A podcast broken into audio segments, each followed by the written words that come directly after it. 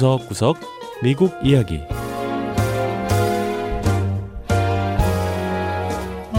미국 곳곳의 다양한 모습과 진솔한 미국인의 이야기를 전해드리는 구석구석 미국 이야기 김현숙입니다. 최근 미 서부 캘리포니아주의 주지사가 일부 새로운 주법에 서명했는데요. 일반적으로 우리가 생각하는 법의 내용과는 조금 다른 특이한 내용을 담고 있어 전국적으로 관심을 끌고 있습니다. 특히 이들 새로운 주법은 보수 성향과 진보 성향 주민들 사이에 의견 차이를 보이며 논란이 되고 있기도 한데요. 자, 과연 어떤 내용이기에 이렇게 주목을 받는 걸까요?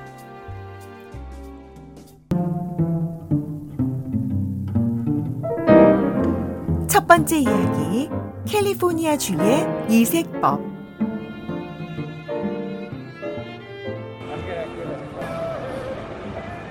최근 게빈 뉴섬 캘리포니아 주지사가 여러 가지 주법에 서명했습니다. 새로 시행에 들어가는 법 가운데는 여성 위생용품에 관한 것도 있는데요.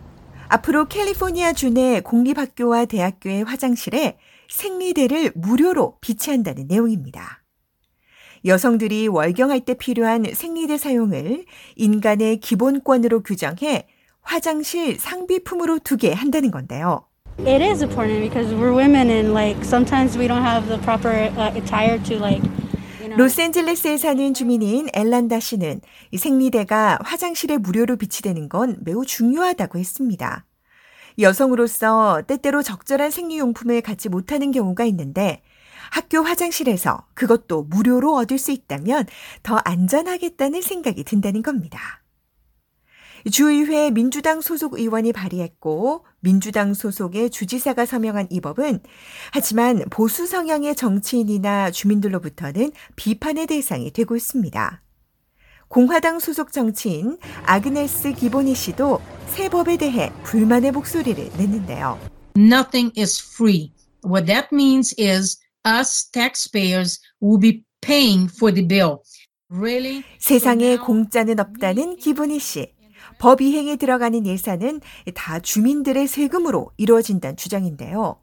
캘리포니아의 납세자들이 왜 누군가의 생리용품 비용까지 내줘야 하냐며 바보 같은 법이라고 평가했습니다.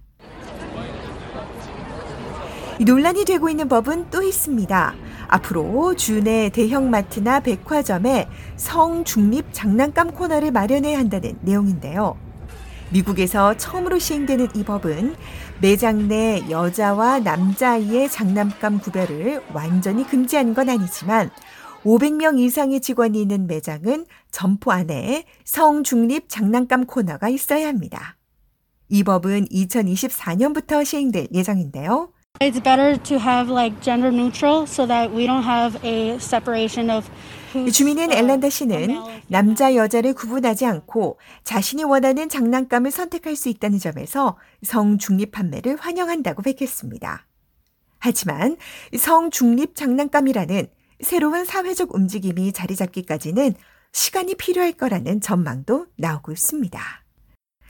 자, 그리고 뉴섬 주지사는 최근 주내 공립고등학교에서 인종학 과목 수강을 의무화하는 내용의 법안에도 서명했습니다. 미국에서 인종학 과목을 고교 필수 과목으로 제정한 건 캘리포니아주가 처음인데요.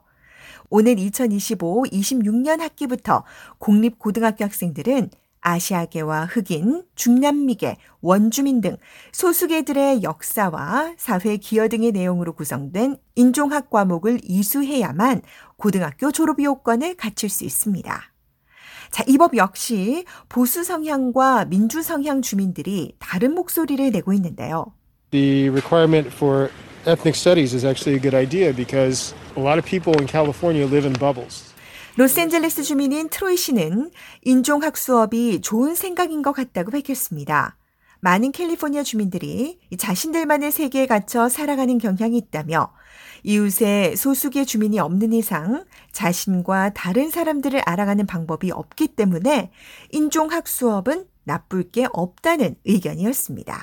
I like the teaching of ethnic studies courses in uh, high school. 이또 다른 지역 주민인 브라이언 씨 역시 본인은 흑인이지만 정작 학교에서 인종학을 배워본 적이 없다며 이 대학에 들어가고 나서야 관련 수업을 들을 수 있었다고 했습니다. 하지만 공화당 소속인 기보니 씨는 이 수업에 대해 역차별적인 의도가 있다고 비판했는데요. Our government has been the left has are slowly taking eliminating history as we know. 현재 주정부는 우리가 알고 있는 미국의 역사를 조금씩 지우고 있다고 지적했습니다. 무엇보다 이 법은 원주민이나 아프리카계, 중남미계나 아시아계 미국인들의 공헌과 고난에 관한 수업이 없이는 학생들이 미국의 역사를 완전히 이해하지 못한다고 주장하는데 그렇다면 백인에 관해서는 왜 배우지 않느냐며 인종차별적인 법이라고 지적했습니다. 이외에도 유섬 주지사는 일회용품을 강력하게 규제하는 법안에도 서명했는데요. 내년부터 주내 식당들은 손님이 요구하지 않는 한 일회용 봉지 케첩을 포함해 플라스틱 포크 등을 제공하지 못하도록 규정하고 있습니다. 여성용품에서부터 일회용 케첩까지 캘리포니아주의 새로운 주법엔 이색적인 내용도 많고 또 미국에서 처음으로 시행되는 법들도 많은데요. 여러 논란을 극복하고 좋은 성과를 낼 수 있을지 관심이 쏠리고 있습니다.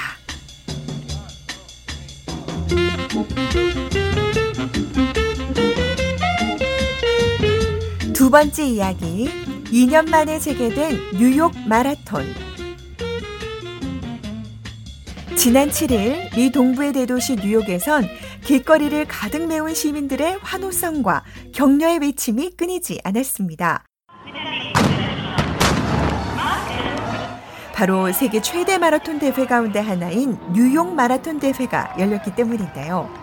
지난해 신종 코로나 팬데믹으로 인해 취소됐던 뉴욕 마라톤 대회가 2년 만에 재개됐습니다. 올해로 50주년을 맞은 뉴욕 마라톤 대회는 아직 팬데믹이 종식되지 않은 점을 고려해 평소보다 작은 규모인 3만 3천 명의 선수가 참관 가운데 치러졌는데요.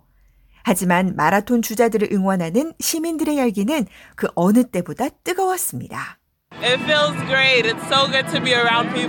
응원에 나온 라마타 씨는 이렇게 많은 사람과 어울릴 수 있어 기분이 좋다고 했는데요. 100만 명이 넘는 응원 인파는 뉴욕 스테튼 아일랜드로부터 브루클린, 퀸스, 맨해튼으로 이어지는 42km 구간 곳곳에 서서 선수들을 응원했습니다. 라마타. 씨는 작년엔 경기가 취소돼 서운했는데 이렇게 대회가 재개돼 기쁘다며 특히 자신은 케냐 선수를 응원하고 있다고 했습니다. 이날 대회는 전 세계에서 온 마라톤 주자들이 함께 달렸는데요. 라마타 씨의 응원 때문이었을까요? 남자부와 여자부 우승자는 모두 케냐에서 온 선수들이었습니다. I'm feeling great. I'm so happy. 여자부 우승자인 페레스 잽치르치르 선수는 올해 28살로 2시간 22분 39초 만에 결승점을 통과했는데요. 잽치르치르 선수는 같은 해에 올림픽과 뉴욕 마라톤 대회 우승을 동시에 차지한 최초의 선수가 됐습니다. 그리고 남자부 우승자는 27살 엘버트 코리르 선수로 2시간 8분 22초 기록을 세웠는데요. I didn't imagine that I will win today. This 코로나 팬데믹 이전인 Oh my 2019년 준우승에 이어 올해 대회에서는 우승을 차지해 화제가 됐습니다. 이 뉴욕 마라톤 대회는 선수로 출전한 마라톤 주자들도 기다렸지만 뉴욕 시민들 역시 무척 기다렸다고 하는데요. 뉴욕 시민들은 매년 뉴욕. 마라톤 응원에 나오는 걸 기대하고 있다며 다시금 이렇게 많은 사람이 다시 거리를 가득 메우고 있는 걸 보니 너무나 기쁘다고 했습니다. It's just great to see everybody out, and New York's back, isn't it? 이어 뉴욕 시민들은 한 목소리로 뉴욕이 돌아왔다고 강조했습니다.